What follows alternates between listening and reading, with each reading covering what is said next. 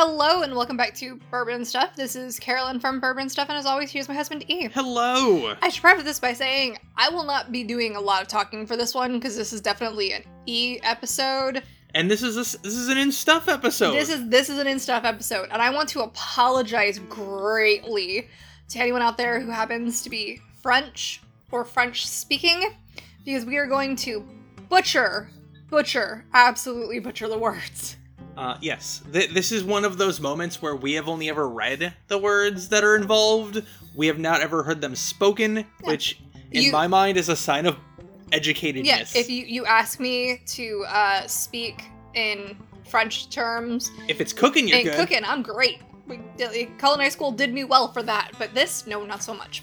Okay, so what we are going to be reviewing today uh, would normally be considered an Armagnac, but because of some things that were done, it is not. Um, this is a release by the company, I apologize for the pronunciation, uh, Le Encantada, which, French, obviously, we are not French, we do not speak French, but this is the Tattoo Series number two, Beacon of Hope I love the bottle. it, the first bottle of the first tattoo series I really wanted to get, but it never really came to our area and I missed out on it. So when this came up, I was like, this is a treat yourself bottle. I'm gonna get it. It's gonna be good.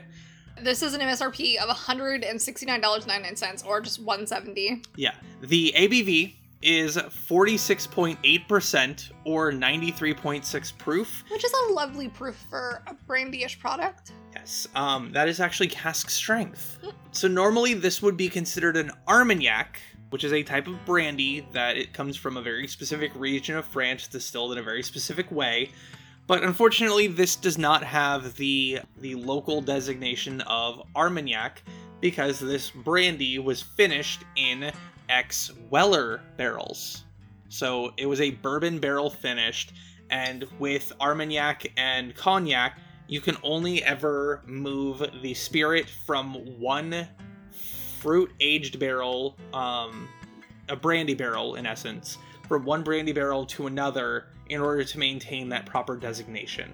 And because it went into a bourbon cask, it lost the designation, but that's okay. We'll we'll manage. We'll survive. It's going to be tough, but we'll make it work. This particular release, the Tattoo Series 2, is a blend of 10 barrels in total, ranging from 24 to 36 years old, that was then finished in the Weller barrels, so Buffalo Trace, W.O. Weller, all of that, for between one to three and a half months.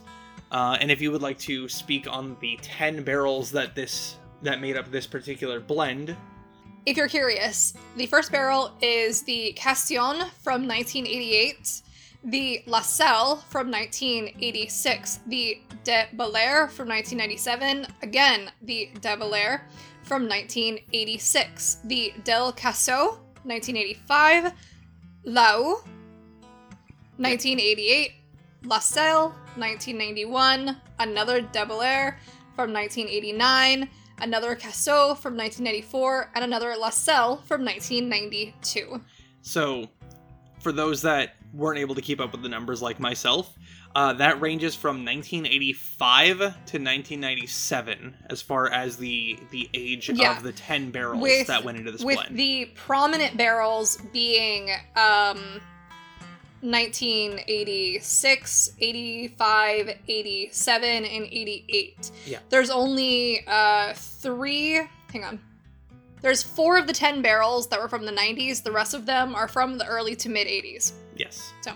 Um, and all of that kind of married together for a few months in totes after the finishing was done to just kind of marry the blend before it was bottled and released at cask strength with no additives, no colors, and it is unfiltered outside of solid particulate from the barrels themselves. Uh, this is the 2021 release, and frankly, I look forward to seeing how this tastes and smells. Mhm. It's a very special bottle, and frankly, pretty moderately Is that a priced. glass cork? Oh, you mean this cork? Yeah, it is It a glass is. cork. It is a glass cork. Which, um, if you happen to get this particular bottle or any, uh, brandy bottle that has a glass cork, You don't pull up. what you do is you go to one of the points on it uh, from underneath and press up on the cork with your thumb, and it will lift up on one side and allow you to uh, remove the cork the rest of the way. They are a pain in the ass to open if you do not know that. And you might break it. And you might break it, but hopefully not. Yeah. Yeah. Um, okay. That has been a lot of information. If you're still around, then uh, thank you for listening, and uh, let's get into the nosing and tasting. It's fruity and ashy. It is so syrupy on the nose. It is not even funny. Like, I get the note that you're that you're picking up that you ca- are calling ashy. I don't know if that's what I would want to say, but I'm pretty sure that's the note you're talking about. yeah, it's it's woody, but it's almost like the the wood that is left over after after it's been burned. Yeah. Like that sounds so stupid, but I literally think of like a charcoal briquette that's like gone full white and doesn't smell like charcoal anymore. It just has that kind of ashy scent to it. I'm trying to figure out how to describe that, but that's that's really the best way to put it. But like, this does not have a Scotch influence. No, not at all. Um, for those that can are, would wear vary away from that, but it's really fruity. It's Mhm. it's very um raisiny and syrupy. And it actually smells higher in proof than some like high proof bourbons do. It does. It does, especially for being 46 percent. like there's there's a lot of heat that comes out on the nose. Yeah, there's a lot of heat. There's a lot of concentrated flavor on the nose. Okay. On to the tasting. That coats the palate Yeah. so heavily. It is very oily. It is very, very fruity, very raisiny. Yeah. Like it almost reminds me of like a Pedro Jimenez sherry Mm. for how much raisin I'm getting on the palate. I don't really feel like the the bourbon barrels did much influence to them. Um, I mean, like there is a little bit of almost tannic nature that I don't Mm. normally get in That brandy could be that could be what that is. because we've had some like old brandy that Yeah. just tastes purely sweet. This has tannic that I'm not used to. This reminds me a lot of the Hennessy XO, but with more of the volume turned up, if Sure. that makes sense. Where that one was pretty, like, thin and level, but having the flavor. This is all of that cranked up. The the finish on this is just, it just keeps going. Yeah. Um, I'm not personally a brandy person. I can appreciate it. It's not something you'll reach for in the bar first. No, and I, I definitely don't think, despite the fact that this was finished in bourbon barrels. bourbon barrels, I don't think this is for bourbon drinkers because it No. doesn't it doesn't have any sort of bourbon influence, doesn't have any sort of you know um, Buffalo Trace influence to it. It, it really doesn't. Um, this is an Armagnac through and through that they, I'm assuming, just pulled some of the extra tannic nature and a little bit of that sweetness that you'd get from a bourbon. I think that the wood helped calm the sweetness that we would have Yes. had because we've had some cloyingly sweet We have. 20 some odd 30 some odd year old Yeah. um brandies i think the wood definitely leveled that sweetness out It, it balanced it nicely. Yeah. Yeah.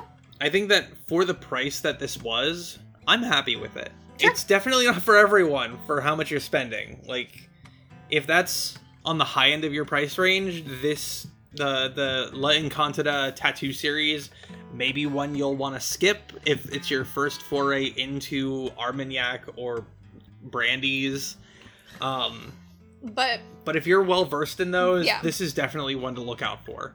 Yeah, I definitely think there's other brandies that i that i like a little bit better Um, I agree entirely. Um, the one that we got from the Central Florida i was pick, literally saying the 76 or 79 seventy nine. yeah Yeah, that, That one, one was that one lovely. was was phenomenal. I think the one that we got imported from France that is the uh the birth year. the 80 yes yeah, that one.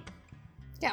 Uh, the eighty release. It It's amazing. I love it. Um, this is nice. It's a good blend. It's good. It's very rich. Um, it's definitely one that I would add a splash to a bourbon to kind of add that complexity to if I was just sitting down for the night with something and I wanted to make it a little bit more unique. But $170 for something that gets used for blending, that is not for everyone, just our insane asses. Yep.